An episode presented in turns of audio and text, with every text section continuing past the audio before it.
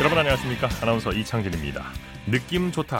선수단 분위기도 괜찮고 훈련도 잘 해왔다. 준비도 잘 돼 있다. 축구대표팀의 벤투 감독은 평양 원정을 앞두고 각오를 이렇게 밝혔습니다. 10회 연속 월드컵 본선 진출에 도전하는 축구대표팀은 2022년 카타르 월드컵 아시아 지역 2차 예선의 승부처인 평양 원정을 위해 오늘 오후 출국했는데요. 무려 29년 만에 역사적인 남북 맞대결을 펼치게 됩니다. 잠시 후 축구 전문 기자와 벤투호의 평양 원정 경기를 전망해 보겠습니다. 일요일 스포츠 먼저 프로배구 소식으로 시작합니다. 스포츠 동아의 강산 기자입니다. 안녕하십니까? 네, 안녕하세요. 자, 오랜만에 방송에서 목소리 듣네요. 이번 시즌도 배구 소식 잘 부탁드리겠습니다. 네, 올 시즌에도 배구를 보는 즐거움을 더할 수 있도록 생생한 소식으로 찾아뵙겠습니다. 예, 우리카다 삼성화재 개막전 분위기 어땠나요? 네, 어제 시즌이 개막했고 오늘이 두 번째 경기였는데 2,308명의 많은 관중이 대전 충무체육관을 방문해서 우리카드와 삼성화재 경기를 관전했습니다. 네. 지난 시즌에 늘 배구 관중이 증가했다는 좋은 소식을 전해드렸었는데 올해도 그 기세가 계속되길 바랍니다. 예, 우리카드가 시즌 첫 경기에서 기분 좋게 완승을 거뒀네요. 그렇습니다. 오늘 우리카드가 삼성화재를 세트스코어 3-0으로 완파하고 기분 좋은 첫승을 걸었는데요. 트레이드를 통해 새로운 전력을 수혈한 우리카드가 한층 탄탄해진 경기력을 뽐냈습니다. 네, 그 말씀하신 그 공도를 영입한 펠리페 선수, 신영철 감독의 기대를 저버리지 않았네요. 그렇습니다. 우리카드는 외국인 선수 구성에 굉장히 어려움을 겪었었죠. 네네. 2시즌 전에 한국전력 유니폼을 입고 V리그에 데뷔한 펠리페가 지난 시즌과 올 시즌 모두 대체 선수로 코트를 밟았는데 왜 늘 그를 찾는지를 오늘 증명했습니다. 네. 서브 에이스 2개와 블로킹 1개 포함 양팀 최다 23득점을 올렸고 공격 성공률도 57%로 상당히 좋았는데요. 무엇보다 팀 내 가장 높은 43%의 공격 점유율을 보이면서도 범실이 4개에 불과했던 안정감이 특히 돋보였습니다. 예, 노재욱 선수도 안정된 경기를 보여줬죠? 그렇죠. 공격 옵션이 늘어나다 보니 본인이 원하는 플레이를 좀 더 수월하게 할 수가 있었는데요. 네. 펠리페뿐만 아니라 나경복과 이수황, 황경민 등 다양한 옵션을 활용하는 토스워크가 눈에 띄었습니다. 예. 또 트레이드를 통해 KB손해보험에서 이적한 이수황 선수와 국내 겉보인 나경복 선수가 나란히 블로킹 2개 포함 10득점으로 든든한 조력자 역할을 했습니다. 예. 신영철 감독이 승리 비결이 기본기 차이라고 얘기했어요. 네, 신영철 감독은 공격의 시발점인 리시브 정확도를 높이고 불필요한 범실을 줄이는 것이 기본이라고 강조합니다. 네. 오늘 우리카드 선수들이 그 역할을 잘해준 덕분에 이길 수 있었다고 분석을 했는데요. 오늘 실제로 우리카드의 리시브 범실은 단 2개에 불과했고 정확도도 48.9%로 준수했습니다. 네, 반면에 오늘 삼성화재는 범실도 많고 많이 좀 불안했죠? 네, 신영철 감독이 분석한 그 기본기 차이가 확연히 드러났는데요. 삼성화재는 전체적으로 불안했습니다. 오늘 리시브 정확도가 26.1%에 불과했고요. 여기에 오늘 허용한 서브 득점 4개가 모두 리시브 실수에 의한 것이었습니다. 네. 또 여기에 외국인 선수 안드레아 산탄젤로와 레프트 송이채까지 결정하면서 정상 전력을 꾸리는 것조차 어려웠습니다. 네, 리시브는 이제 수비자 공격의 시작인데 리시브가 불안하면 득점을 올리기가 힘들죠. 그렇죠. 세트 플레이에도 그만큼 어려움을 겪을 수 있죠. 네, 삼성화재가 지긴 했지만 박철호 선수 에이스다운 면모를 보여줬어요. 네, 역시 삼성화재를 이끌어갈 선수는 박철우라는 것을 증명한 한판이긴 했습니다. 네. 오늘 20득점, 공격 성공률 48.7%로 고군분투했으나 다른 공격 옵션이 마땅하지 않다 보니 45.9%라는 높은 점유율을 짊어지면서 10개의 범실을 기록한 게 아쉬웠습니다. 네. 하루빨리 제대로 된 전력을 좀 구축을 해야 하는 숙제를 남긴 삼성화재의 첫 경기였고요. 아무래도 전체적인 선수층이나 경기력이 지난 시즌보다는 믿지 못한다는 평가가 나오고 있는데 네. 그것을 선수들이 삼성화재 특유의 조직력으로 얼마나 빨리 이겨낼 수 있을지가 관건이라고 할 수 있겠죠. 삼성화재는 뭐 수비도 그렇지만 공격 루트를 좀 다양화할 필요가 있겠어요. 맞습니다. 기본적으로 삼성화재의 특징이 외국인 선수의 장점을 극대화하는 방식이었는데 그렇죠. 올 시즌을 보면 조직력으로 승부를 해야 하는 상황입니다. 그러기 위해서는 디그, 투비와 리시브가 그만큼 선행이 돼야 한다는 얘기인데요. 좋은 리시브가 좋은 세트 플레이를 만들어내는 만큼 공격 루트 다양화를 위해서는 반드시 기본기를 조금 더 가다듬어야 할 필요가 있겠죠. 바로 말씀하신 수비 리시브죠? 네, 그렇습니다. 자, 소식 감사합니다. 네, 고맙습니다. 프로배구 개막전 소식 스포츠 동아의 강산 기자였고요. 이어서 농구 소식 살펴보겠습니다. 조현일 농구 해설위원입니다. 안녕하십니까? 네, 안녕하십니까. 전자랜드와 KT의 경기부터 살펴보죠. 전자랜드의 질주가 무섭네요. 네, 전자랜드가 개막 이후에 한 번도 지지 않고 있습니다. 오늘 부산 사직체육관에서 열린 KT와의 원정 경기에서 76대 66으로 승리했습니다. 네. 오늘 승리로 전자랜드는 4연승을 내달렸고요. 이 KT는 이틀 연전의 부담을 이겨내지 못한 채 주말 두 경기를 1승 1패로 마무리했습니다. 네, 페이스 좋네요. 파죽의 개막 4연승인데 오늘 경기는 역전에 재역전을 거듭하면서 손에 땀을 주게 했죠? 네, 득점 자체가 많이 나오진 않았지만 이 경기 내용 자체는 굉장히 재밌었습니다. 특히 KT가 높이를 지배하면서 1쿼터를 크게 앞섰는데 이 NBA 출신인 바이런 멀린스와 또 양홍석 선수로 구성된 쌍포가 위력적이었습니다. 네. 이 전반까지 줄곧 이 KT가 앞서갔지만 이 전자랜드가 후반부터 확 달라졌습니다. 국내 선수들까지 살아나면서 결국 승부를 뒤집었고 머피 할로웨이 선수의 아주 멋진 승부처 마무리 솜씨까지 더해지면서 결국 전자랜드가 역전승을 따냈습니다. 네, 말씀하신 할로웨이 선수가 펄펄 날았죠? 네, 오늘 21득점에 리바운드 12개로 더블더블을 달성했는데요. 전반까지는 사실 4득점 그리고 리바운드 5개에 그쳤습니다. 멀린스의 높이를 제어하느라 힘을 많이 뺐는데 하지만 후반은 달랐습니다. 예. 3쿼터에만 덩크슛 2방을 터뜨리면서 분위기를 바꿨고요. 금세 리듬을 찾은 할로웨이는 3쿼터에만 13점을 몰아넣었고 결국에 더블더블로 오늘 경기를 마무리했습니다. 네, 유도훈 감독 개막 4연승을 거뒀는데 아주 기분 좋겠어요. 그렇습니다. 오늘도 이제 선수들의 플레이를 칭찬했었는데 그동안 죽은 공격을 하다가 수비까지 무너진 경우가 많았지만 예. 전반이 끝나고 우리 선수들이 수비부터 풀어가려는 색다른 게임 플랜 덕분에 이길 수 있었다라고 오늘 경기를 총평했습니다. 예, DB의 기세 역시 만만치 않아요. 예, DB도 개막 4연승이죠?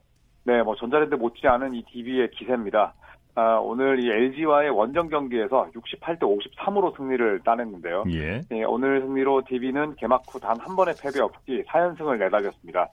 반면에 LG는 5연패 수렁에 빠지면서 최하위에 머물게 됐습니다. 예. DB가 초반부터 기세를 잡았죠? 네, DB의 기세, 이 어제 경기를 펼쳤지만 전혀 흔들림이 없었습니다. 네. 김민구와 또 친한 오누아쿠 선수의 득점 덕분에 9대 0까지 앞서 나갔고요. 결국 이 흐름을 4쿼터에도 계속 이어갔습니다. 네. 김민구, 또 윤호영, 오누아쿠 선수가 맹활약을 했고 또 김종규 선수가 종료 2분 10초를 남기고 오른쪽 45도에서 깨끗한 미드레인지 득점을 성공시키면서 결국 15점 차로 점수를 벌렸고요. 사실상 승부는 이때 갈린 거나 다름이 없었습니다. 네. 김종규 선수가 친정팀을 상대로 맹활약했어요. 네, 사실 김종규 선수는 이제 창원 LG가 낳은 프랜차이즈 스타였죠. 창원의 아이돌이라는 또 별명으로 불렸을 정도로 또 지역 팬들에게 많은 사랑을 받았지만 예. 결국 자유계약 선수 자격을 얻고 DB로 이적을 했습니다. 그리고 이제 이 창원을 처음으로 찾았는데 오늘 27분 20초 동안 7득점, 리바운드 10개로 더블더블을 기록하는 맹활약을 펼쳤습니다. 네. 지난 시즌까지 또 이 김종규 선수를 열렬히 응원하던 이 LG 팬들도 김종규 선수가 코트를 밟았을 때 또 따뜻한 이 박수와 또 격려로 김종규 선수를 맞이해줬습니다. 네. LG는 반대로 개막 5연패인데요. 부진의 이유를 좀 살펴보죠. 네, 사실 창원 LG의 개막 5연패는 창단 후 처음입니다. 예. 거기다가 오늘 53득점에 그치는 빈공에 머물렀는데요. 올 시즌 최소 득점 기록까지 갈아치웠습니다. 네. 일단 현지혁 감독은 전체적으로 선수단 분위기가 좀 다운이 된 것 같다. 이 원인을 찾아내서 보완하겠다고 이야기를 했는데 LG는 일단 조성민과 강병현 선수의 노쇠화가 상당히 좀 커 보이고요. 그리고 김실애 선수를 제외하면 공을 운반할 수 있는 주요 볼 핸들러의 부재 그리고 김종규 선수의 이적에 따른 공백도 굉장히 크게 느껴지고 있습니다. 예. 삼성은 현대모비스를 상대로 역전승을 거뒀네요. 네, 삼성은 올 시즌에 유독 한 점차 승부가 많은데 오늘도 한 점차 승리를 따냈습니다. 강호 울산 현대모비스와의 원정 맞대결에서 71대 70으로 승리를 따냈는데요. 네. 오늘 승리로 삼성은 3연패 늪에서 벗어나면서 시즌 2승째를 따냈습니다. 반면에 현대모비스는 아무도 예상치 못한 개막 3연패 늪에 빠졌습니다. 네, 삼성이 출발은 별로 좋지 않은데 뒷심을 발휘했죠? 네, 삼성은 2쿼터 중반까지도 10점차 이상으로 끌려가고 있었습니다. 하지만 현대모비스의 지역 방어를 서서히 공략하면서 추격을 했고요. 네. 그 흐름을 4쿼터에 이어갔습니다. 결국 이 승부를 뒤집었는데 그 중심에는 삼성의 아주 강력한 팀 수비가 있었고요. 네. 이에 현대모비스는 적잖이 당황하면서 경기 마지막 5분 30초 동안에 함지훈 선수의 자유투 1득점을 제외하면 아예 야투가 없었을 정도로 크나큰 빈공에 시달렸습니다. 네네. 자, 팀 승리 수훈 선수를 살펴볼까요? 네, 오늘 이 라미르 많은 미네라스 선수의 활약이 좋았습니다. 네. 득점에 리바운드 7개, 그리고 또 이 국내 선수인 김준일 선수가 22득점에 리바운드 4개, 또 어시스트 5개로 굉장히 다재다능한 활약을 펼쳤습니다. 네. 현대모비스에서는 라거나 선수가 28득점에 리바운드 20개, 또 박경상 선수가 무려 3점슛 6개를 뿌렸지만 이대성 선수의 빈자리를 메우지 못했습니다. 예. 네. SK와 KGC의 경기는 어떻게 됐나요? 네, SK가 이 백투백 연전의 어려움을 이겨내고 KGC를 꺾었습니다. 예. SK는 원정에서 열린 KGC와의 경기에서 김민수 선수의 활약에 힘입어서 81대 70으로 승리를 따냈습니다. 네네. 이 SK는 이 홈구장 사정 때문에 개막 이후에 연속 원정 7연전을 치러야 되는데 5경기를 치른 현재 3승 2패로 잘 싸우고 있고요. 동시에 네. 안양 원정 4연패 사슬도 함께 끊었습니다. 말씀하신 SK 김민수 선수가 공격을 주도했죠? 네, 오늘 김민수 선수는 이 KGC의 국가대표 출신이자 또 대들보인 오세근 선수와의 매치업에서도 우위를 점했습니다. 네. 오늘 외곽슛 감각이 너무나 좋았는데요. 3점슛 6개 포함해서 26득점, 또 리바운드 8개, 블록슛 1개로 맹활약했습니다. 특히 김민수 선수는 1쿼터와 4쿼터에 각각 3점슛 3개씩을 포함해서 11점씩 집중을 시켰고요. 문경은 감독 역시 김민수 선수가 오늘의 MVP다. 슛밸런스가 최근 들어서 가장 좋았다는 말로 또 김민수 선수의 활약을 칭찬했습니다. 네, 김민수 선수도 잘했지만 헤이즈 선수가 해결사 역할을 톡톡히 했어요. 네, 헤이즈가 이제 KBL에서 뛴 지도 10년이 넘었는데 여전히 예. 잘 통하고 있습니다. 17득점에 리바운드 8개로 활약을 했는데 메인 외국인 선수인 자밀원이가 오늘처럼 부진한 날에 헤이즈 선수가 해결사 역할을 잘 해냈습니다. 특히 종료 6분 26초 전에 이 오세근 선수 상대로 추가 자유투를 얻으면서 사실상 이 KGC로부터 100기를 이끌어냈고요. 네. 4쿼터에만 5점, 또 리바운드 5개를 기록하면서 팀 승리를 잘 이끌었습니다. 네, 소식 감사합니다. 네, 고맙습니다. 프로농구 소식 조현일 농구 해설위원이었습니다.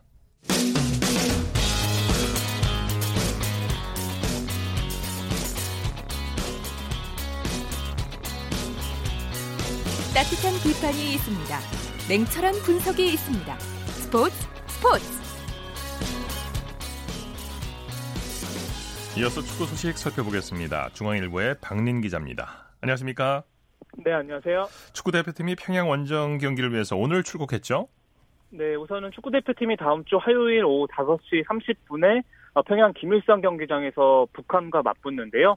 2022년 카타르 월드컵 아시아 2차 예선 H조 3차전이고요. 우리나라가 그 남자 축구가 평양 원정을 간 게 1990년 이후에 29년 만이고 대표팀이 오늘 오후에 그 인천공항을 통해서 출국을 했습니다. 예, 직항로가 아니라 중국을 경유해서 들어가죠? 네, 맞습니다. 사실 직항로나 육로를 이용할 경우에는 평양까지 2-3시간밖에 걸리지 않거든요. 그렇죠. 그런데 대표팀은 오늘 베이징에 도착을 해서 하루 묵고 비자를 받고요. 그 내일 오후 1시 30분에 평양에 도착하는 이런 일정을 소화를 하게 됐는데 아무래도 남북 관계가 좀 경색 국면이다 보니까 축구에도 좀 영향을 미치게 됐습니다. 네, 네.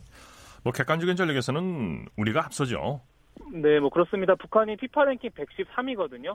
우리나라가 37위니까 북한이 무려 76계단이나 낮고요. 예. 상대 전적도 우리나라가 7승 8무 1패로 크게 앞서 있습니다. 그 2차 예선에서는 우리나라가 지금 2연승으로 선두고요. 북한도 2승을 기록 중이긴 하지만 그래도 우리나라는 손흥민, 황의조, 황희찬 그 아시아 최고의 3톱을 보유한 만큼 전력상으로는 그 훨씬 우리가 앞서 있다고 볼 수 있습니다. 예. 자, 그런데 북한이 김일성 경기장에서 유독 굉장히 강하다고 하죠. 네, 오죽했으면은 그 원정팀의 무덤이라고 불릴 정도입니다. 네. 북한 남자 축구가 2005년 이후에 14년 동안 이곳에서 단 한 번도 지지 않았고요. 그 아무래도 천연잔디가 아니고 인조잔디 그런 좀 낯선 예. 환경인데다가 또 5만 명이 좀 열광적인 응원을 펼치거든요. 이런 상황에서 또 북한이 좀 우리나라 응원단의 방북도 허용하지 않은 상황이라서 그 우리나라 선수들이 좀 낯선 환경 그리고 좀 외로운 싸움을 하게 된 상황입니다. 네, 북한은 어떤 축구를 하는지 좀 설명을 해주시죠. 네, 일단은 북한이 2차 예선에서 레바논을 2-0, 스리랑카를 1-0으로 꺾고 2승을 기록 중인데요. 예. 그 전술을 살펴보면 일단 4-4-2 포메이션을 쓰고요.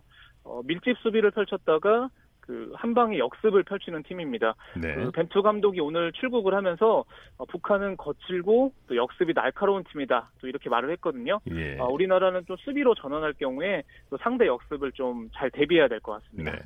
북한 한광성 선수는 이탈리아 유벤투스 소속이죠?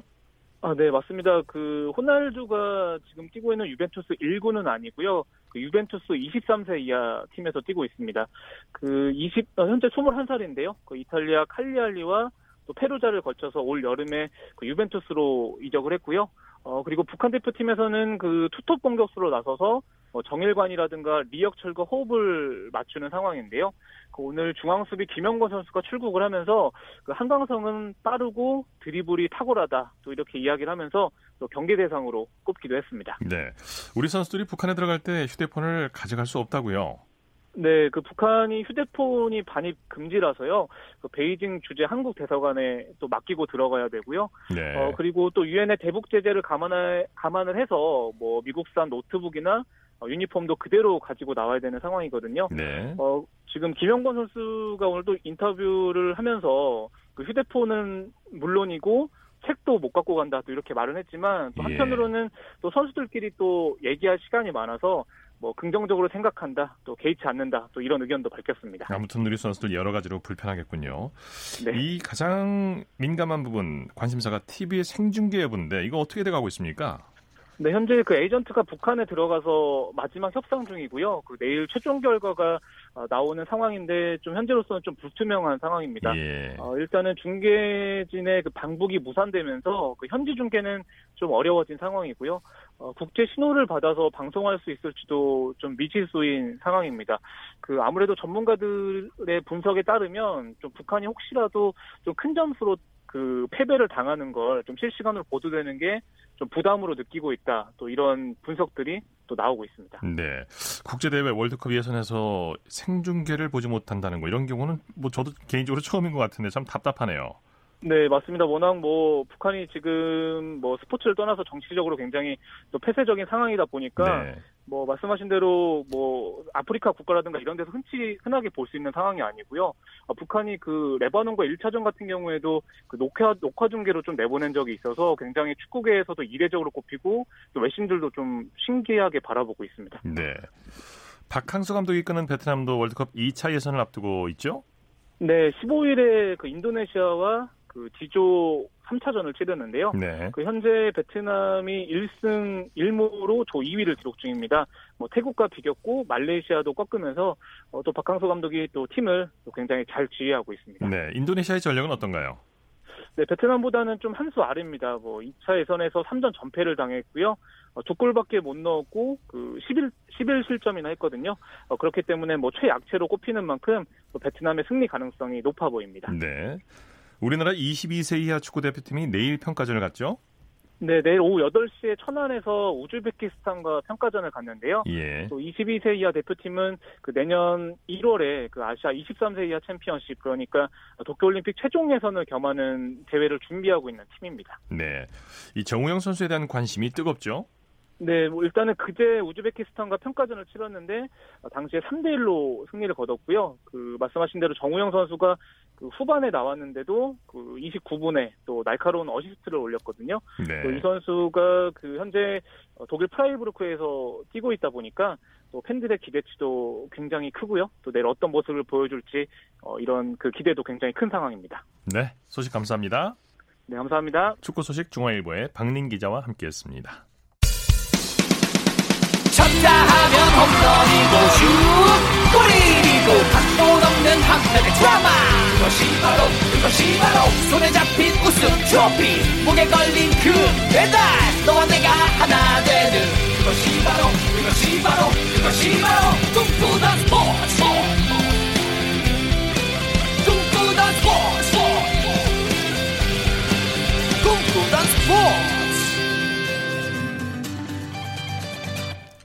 이어서 스포츠 뒤에 숨어있는 즐거움과 노력 그리고 열정을 소개하는 스포츠를 만드는 사람들 시간입니다. 이혜리 리포터와 함께합니다. 어서 오십시오. 네, 안녕하세요. 자, 오늘 어떤 분을 만나셨습니까? 네, 오늘은 축구를 사랑하는 열정이 가득한 여대생들을 소개해드리려고 하는데요. 네. 바로 연세대학교 여자축구 동아리인 W킥스입니다. 예. 이 W킥스는 2012년에 창단됐고요. 여자클럽 축구에서 가장 막강한 전력을 자랑하는 그런 팀인데 그렇군요. 올해 굵직굵직한 아마추어 여자축구 대회에서 좋은 성적을 거두고 있어요. 우선 지난 2019년 이 K리그 퀸컵에서 우승을 했고요. 또 제7회 전국대학 여자축구대회인 샤컵에서도 우승을 했는데요. 예. 우승 소감을 이 김채연 주장과 김선경 학생에게 들어보겠습니다. W킥스 여자축구 동아리 주장을 맡고 있는 김채연이라고 합니다. 우승컵 안겨주겠다고 팀원들이 너무 열심히 뛰어줘가지고 그거 때문에 되게 벅찬 우승이었던 것 같아요. 네, 안녕하세요. 저는 W킥스에서 뛰고 있는 김선경이라고 합니다. 진짜 이번 방학에는 정말 축구도 일주일에 3번 넘게 막 이렇게 할 정도로 엄청 열심히 했거든요. 진짜 모든 팀원들이 하나가 됐다고 얘기할 수 있을 것 같아요. 어쨌든 그 연습한 거를 보상받을 수 있었던 것 같아서 팀원들이 다들 기분 좋게 다 마무리할 수 있었던 것 같아요. 네, 연세대학교 축구동아리 W킥스의 우승 비결을 좀 살펴볼까요? 네, 우선요. 이곳에서는 무려 4명의 코칭 스태프와 함께하고 있다는 게 우승 비결인데요. 김영신 감독을 비롯해서 공격 코치와 수비 코치, 여기에 골키퍼 코치까지 이 웜업 존을 든든하게 지키면서 선수들에게 힘을 낼 수 있게 도움을 주고 있었습니다. 네. 제가 이 훈련 현장에 함께했는데요. 힘든 것 같은 그런 훈련인데도 불구하고 여대생들의 표정이 해맑고 즐거워 보였는데요. 저와 함께 그 훈련 현장으로 가보겠습니다. 우리 지금부터 30분까지 안 쉬고 코디네이션 할 거야. 힘들어도 여기 초록색 라인까지 지금부터 할게요. 준비. 도쿄 화이팅! 안녕하세요. 저는 W킥스 부주장을 맡고 있는 유진이라고 합니다. 감독님은 기본기부터 열심히 탄탄히 쌓아가시는데 전략적으로 어떻게 경기를 해야 되는지 알려주시고 그러면서도 이제 저희가 개인의 플레이를 보여줄 수 있는 것도 지지해 주시기 때문에 다양한 플레이가 많이 나오는 것 같습니다. 네, 여대생들이 즐기면서 훈련을 하고 있는 느낌이네요. 네, 그게 바로 W킥스가 우승할 수 있었던 또 다른 비결인데요. 네. 팀원끼리 똘똘 뭉치는 원팀 정신이 있었습니다. 그러면서 조직적인 플레이를 하고 있었는데요. 이렇게 철저하게 훈련을 하다 보니까 훈련과 선수단 대화를 통해서 탄탄한 조직력을 갖추게 됐습니다. 예. 그렇다면 이 축구를 하면서 느낀 건 무엇인지 김채연 주장과 김선경 학생에게 들어보겠습니다. 첫째는 저희가 축구로 만났지만 그래서 축구가 이게 매개체가 돼가지고 또 여행을 간다든지 하면서 운동만을 위한 동아리라기보다는 좀 같이 대학 생활을 즐길 수 있는 그런 동아리라는 장점이 있습니다. 졌을 때도 팀원들이 같이 있고 이겼을 때도 즐거워해주는 팀원들이 같이 있다는 게 힘들 때면은 더 위로가 돼주고 기쁠 때 뭐 골 넣고 우승할 때는 더 배가 되는 것 같아요. 저 혼자만 해서 골이 들어간 거나 그런 게 없거든요. 그러니까 모든 다 기점이 있고 다 누군가의 헌신 이런 패스로 시작되는 게 진짜 매력이 있는 것 같아요. 네, 즐기면서 축구를 하는 게 정말 느껴지는데 네. 자기가 좋아하는 운동도 하면서 좋은 성적까지 거둔다. 뭐 일석이조죠. 맞습니다. 근데 이 학생들 중에서는 축구를 한 번도 배워보지 않았는데도 이런 훈련을 통해서 축구를 하게 됐고 우승컵까지 네. 들어올리게 된 건데요. 이런 훈련을 통해서 서로의 믿음이 생겼고 그러면서 축구의 실력도 쌓아가고 있었습니다. 네. 앞으로 축구 동아리에 임하는 각오 이 김선경 학생과 유진 부주장에게 들어보겠습니다. 그냥 W킥스가 제 대학 생활의 전부라고 할 수 있을 것 같아요. 축구를 하기 시작하고 그러면서 좀 더 잘해보고 싶어서 일단 보는 것도 이제 해보면서 하다 보니까 축구에 더 관심이 생기고 그게 다 이어져서 이렇게 진로도 생각하게 되는 것 같아요. 이번에 신입생들을 뽑으면서 점점 신입 부원들 지원서가 늘어나고 있거든요. 매번 여자 축구가 이렇게 인기가 많아지고 있다는 걸 보고 되게 뿌듯하고 앞으로 더 다양한 친구들과 많이 만나서 좋은 플레이 만들어 가고 싶습니다. 네, 이 W킥스가 만들어가는 여자축구 함께하는 이야기들 점점 더 궁금해지는데요. 각자 느꼈던 이 축구를 통해서 이 행복을 많은 사람들에게도 전해줬으면 좋겠습니다. 네, 자 스포츠를 만드는 사람들 이혜리 리포터와 함께했습니다. 수고했습니다. 네, 고맙습니다.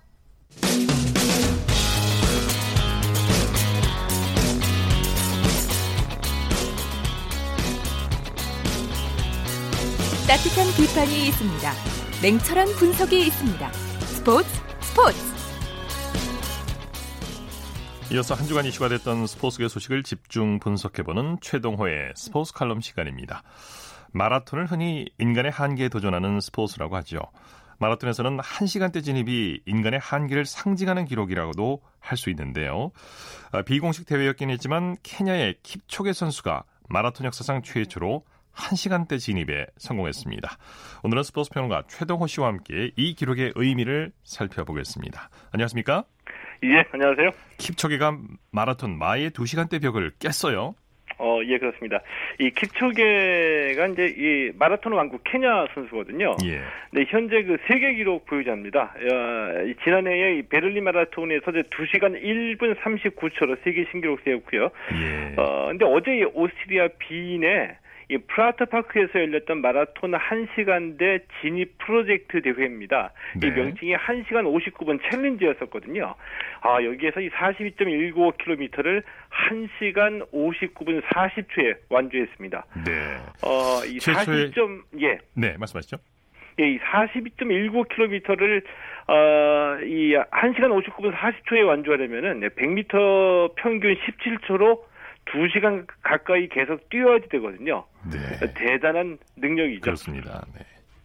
이 최초의 1시간대 마라톤으로 기록은 되겠지만 이 챌린지 대회가 정식 대회가 아니기 때문에 이 기록이 정식 기록으로는 인정되지 않는 거죠. 예, 그렇습니다. 왜냐하면은 이 1시간 59분 챌린지 이 대회가 이 마라톤 1시간대 진입을 위한 프로젝트 실험이라고 볼 수가 있거든요. 그러니까 영국의 화학 기업입니다. 이 이네오스라는 회사가 후원을 했고요. 예. 그래서 이제 이 킵초게가 42.195km를 1시간대에 뛸 수 있도록 최적의 환경을 만들어서 도전한 겁니다. 예. 그 예를 들면은 기온이 7도에서 14도, 습도는 80%인 날을 찾아서 최적의 시간대인 아침 8시에 출발했고요. 예. 그리고 1시간 59분 챌린지, 오직 이 킵초게 선수의 1시간대 진입을 위해서 설계된 경기였는데 킵초게 선수 한 명만이 뛴 겁니다. 예. 자, 그래서 이 대회라기보다는 인간이 과연 이 42.195km를 1시간대에 뛸 수 있을까에 도전했던 이 프로젝트 실험이었다, 이렇게 볼 수도 있는 거죠. 예.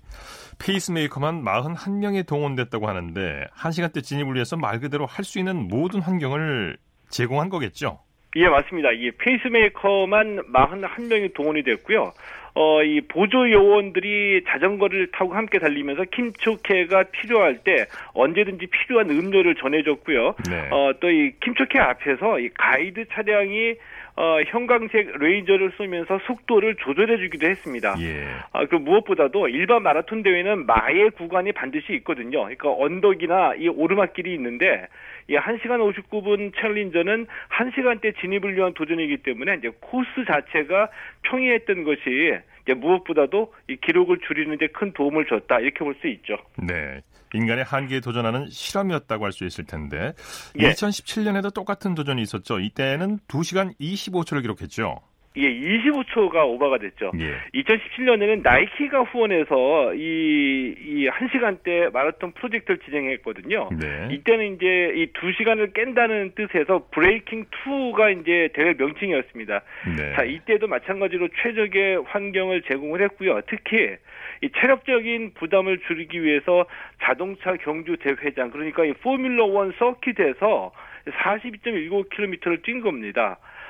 이때 이 2시간 25초를 기록했는데 이 킵초게 선수가 2년 만에 45초를 줄여서 이번에 1시간대에 진입을 한 거죠. 네. 일반 마라톤 대회는 코스가 이제 평이하지 않지 않습니까? 예. 가장 궁금한 건 과연 일반 마라톤 대회에서도 이 기록이 가능할까 싶은 건데요. 이제 그게 이제 관심사거든요. 예. 이제 가능하다라고 보는 분들도 계실 거라고 보고요. 근데 저는 좀 쉽지 않을 거라고 봅니다. 네. 왜냐하면은 지금 킵초게 선수의 세계 기록이 1시간 1분 39초이거든요. 때문에 네. 일반 마라톤 대회에서는 이제 킵초게 선수가 1분 39초를 줄여야지 되는 겁니다. 네. 아, 근데 일반 마라톤 코스는 오르막도 있고요. 또 이 킵초게 선수만을 그렇죠. 위해서 환경이 특별히 제공되지는 않죠. 네. 선수끼리도 이 기록보다는 순위 경쟁이 심하기 때문에 신경전이 벌어져서 기록 내는 것이 좀 쉽지는 않을 것 같습니다. 그렇죠. 손기정 선생이 1936년 베를린 올림픽에서 우승할 때 세웠던 기록이 세계 신기록이죠. 2시간 29분 19초였는데 캡초게 선수가 세운 세계 기록이 2시간 1분 39초예요. 참 격세지감이라는 생각이 들고 인간의 도전이 끝이 없다는 생각도 드네요. 끝이 없어 보이는 게 사실이죠. 1936년 베를린 올림픽에서 손기정 선생이 세계 신기록 2시간 29분 19초니까 그 후 83년 동안 킵초게 선수까지 27분 39초가 단축이 된 거였었거든요. 당분간은 아니더라도 언젠가는 이 2시간대 벽을 깨는 마라토너가 등장할 거라고 보고요. 이제 그것이 바로 이 인간의 한계에 도전하는 스포츠 정신이지 않을까 좀 대단하게 느껴집니다. 네, 언젠가는 나올 거라고 저는 생각이 들고 머지않았다는 생각도 드네요. 예, 그렇습니다. 네, 오늘 말씀 감사합니다. 예, 고맙습니다. 최동호의 스포츠 칼럼, 스포츠 평론가 최동호 씨였고요. 이어서 우리나라 스포츠 각 종목의 발전 과정을 살펴보는 스포츠 기록실 시간입니다. 라디오 한국 스포츠 100년사 중에서 한국 스포츠의 여명기를 살펴보고 있습니다. 스포츠 평론가 신영철 씨와 함께합니다. 안녕하십니까? 네, 안녕하십니까? 네, 20세기로 접어들어서 열린 운동회에 대한제국 고종 황제가 참석하기도 했다면서요? 네, 1907년 10월 26일 학부, 요즘에 이제 교육부 정도 되는 이제 정부 기관이 되겠죠. 예.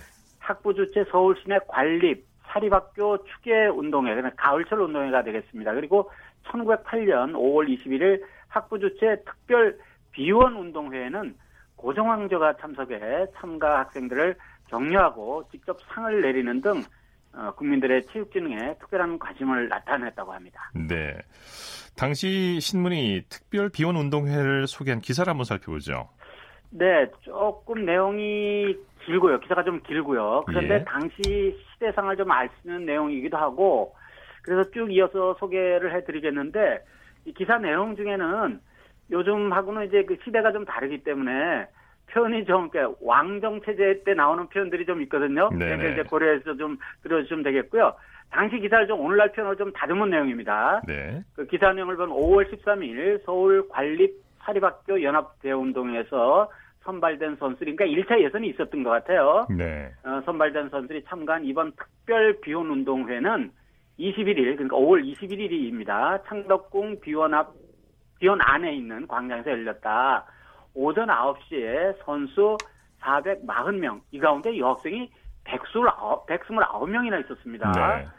이게 앞서 말씀드렸듯이 19세기, 이제 20세기 막 접어들어서 얘기입니다. 예. 직원 70명, 임원 40명이 입장을 했고요. 오전 11시가 되자 황제, 황후 양폐하는 여러 대신, 국내 대신, 여관 등이 따르는 가운데 춘당대에 오셔서 무관학교 생녀들의 기계체조를 관람하신 뒤 운동장 서편에 마련된 천막안 옥좌에 앉으셔서 운동을 관람하셨다. 특히 휴식 시간이 되자 황제 폐하께서는 각 학교 교장과 국내 관리들이 깃발 빼앗기 경쟁을 해보라고 말씀을 하셔서 젊은이와 나이든 관리들이 섞여 세 차례에 걸쳐 경기를 펼쳤다. 점심시간이 되자 황제 폐하는 직원, 학생, 관람자 모두에게 점심 식사를 내리셨다, 이렇게 돼 있네요. 예. 네.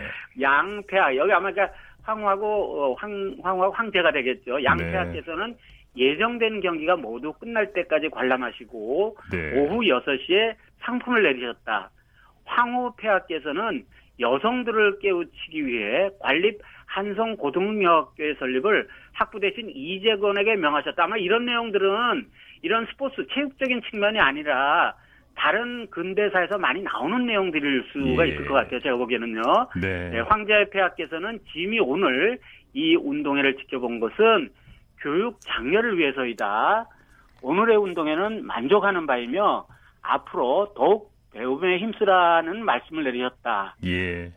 고종 황제는 이 운동회 상품으로 은식에 10개, 연필이 400, 다 우산 20개, 그리고 황모필, 이제 붓글씨 쓰는 그런 거겠죠, 그죠? 600자루, 먹 300개, 수첩 600권, 가죽 가방 20개를 하사했다는 이런 내용이 당시 기사에 나와 있어요. 네. 제가 앞서 말씀드렸던 대로 요즘의 감각으로는 좀 이해할 수 없는 내용들이 있지만, 그거는 100년이 넘는 전 시대에 있었던 일이니까 그걸 고려를 하셔야 될 것 같고요. 아무튼 그때 이미 이런 스포츠 활동이 우리나라 발전에서 굉장히 도움이 된다라는 것을 당시 고종 황제는 이해하고 있었다는 내용을 이런 기사 내용에서 확인할 수 있을 것 같습니다. 네. 이 왕이 하사하는 상품이 격이 다르긴 하네요. 이 운동에 참가한 학생들, 뭐 성은이 만극 하나이다, 뭐 이런 소리가 자동으로 나왔겠는데요? 아마도 그랬을 것 같습니다. 네. 제가 언젠가 이 지금 그 우리나라 스포츠 여명기에 관해서 말씀을 드리고 있는데, 네. 혹시 이 방송을 들으시는 영화계 쪽 관련되시는 분이 계시면, 네. 이 장면을 그 뭐 베이스볼 같은 옛날 그 야구 영화도 있었지 않습니까? 네.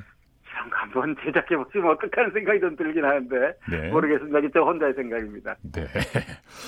네. 아무튼 일제에게는 뭐 이런 운동에 젊은 학생들이 모여서 뭐 애국심도 고취하고 군사훈련 시범까지 하는 거 결코 반가운 일이 아니었겠죠? 네. 대한제국 정부가 힘을 기울이고 발전을 거듭하던 학부 주체, 오늘날 이제 뭐 교육부 정도 된다는 말씀 드렸지 않습니까? 네.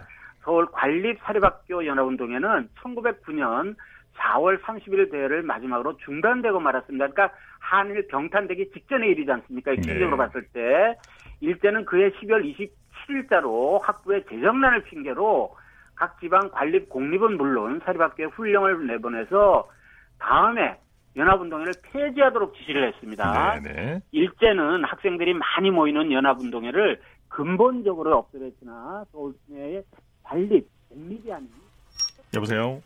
학교들은 네. 예, 학교들은 비용은 각 학교가 분담해서 개최할 테니 당국은 간섭하지 말라고 반발을 하고 있었거든요. 예예. 네.